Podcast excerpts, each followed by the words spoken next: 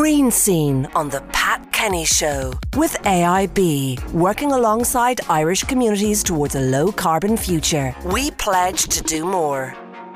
Now, in the green scene today, how invasive species are infecting our forests. But first, how plants produce their own aspirin to protect themselves from heat waves. I'm joined by Dr. Ruth Freeman, Director of Science for Society at Science Foundation Ireland.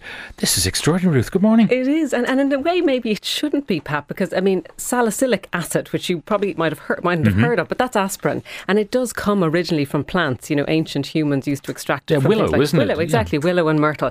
Um, but but of course, scientists are worried about loss of biodiversity in plants. There was a big study released today saying, you know, we need to be concerned about this, and one of the issues is heat. The world's getting hotter for us; it's getting hotter for the plants as well. And this is work that was done by the University of California to, to look to see what plants might do under heat stress. And when plants are under stress, they do something quite similar to us. They produce something called reactive oxygen species. So we often hear about antioxidants being good mm-hmm. for us because these reactive oxygen species, when they're bouncing around our body or a plant, you know, they can cause damage to our tissues.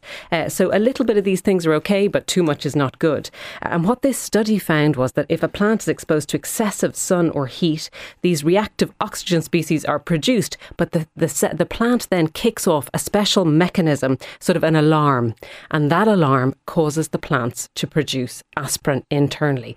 And that aspirin actually protects the chloroplasts in the plant. And the chloroplasts are the little green things that live inside plant cells that enable them to photosynthesize. So they're kind of the energy production yeah. um, piece of the plant. Now, obviously, if you were to take uh, one of those weed rods, you know, with the flame at the end and ap- approach a leaf. No chance of. No, I don't think that's enough aspirin a flamethrower. No, not enough aspirin. yeah. But you know, this is really interesting because you know we obviously associate there, there salicylates or the family of salicylic acids are in lots of different things: coffee, mushrooms, broccoli. They're in lots of natural products at very low levels, and we knew they were in some plants at high levels. But the idea that they could actually be possibly even engineered into plants to help them survive okay. in heat, you know, is a very interesting one because we know yeah. that most humans can you could imagine that in areas where maybe the grapes could no longer thrive because of uh, the, the temperature had gone up with global warming, that they might engineer a plant that could survive the heat. Yeah, absolutely. It's certainly a possibility, and this is something we find wild, widely in the plant kingdom anyway. Mm.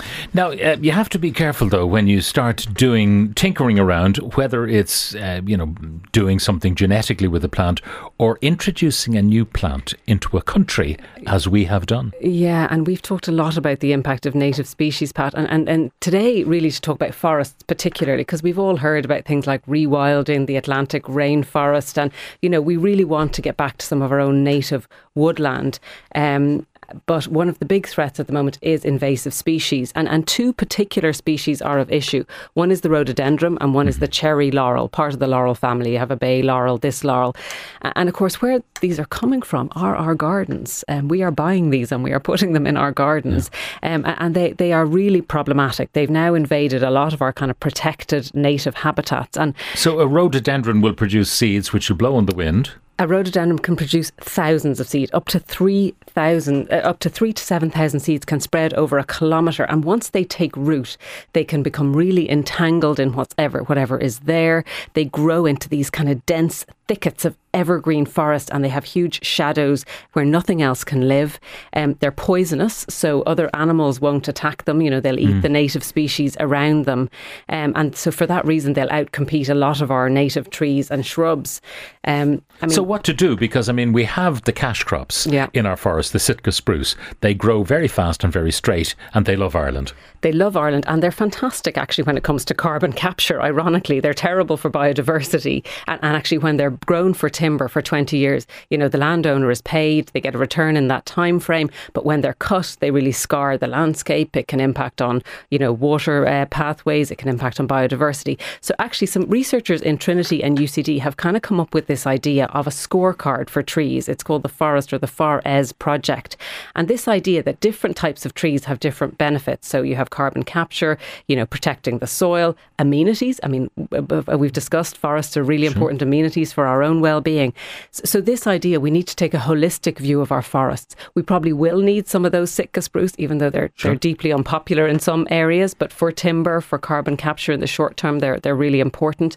But we also need to think about protecting those native species for the really high value they bring to us and our wildlife. And you've got to do something because it, the it, the life cycle of an oak is far longer than the life cycle of a yes, person. It requires long term thinking, uh, yeah. which can be challenging.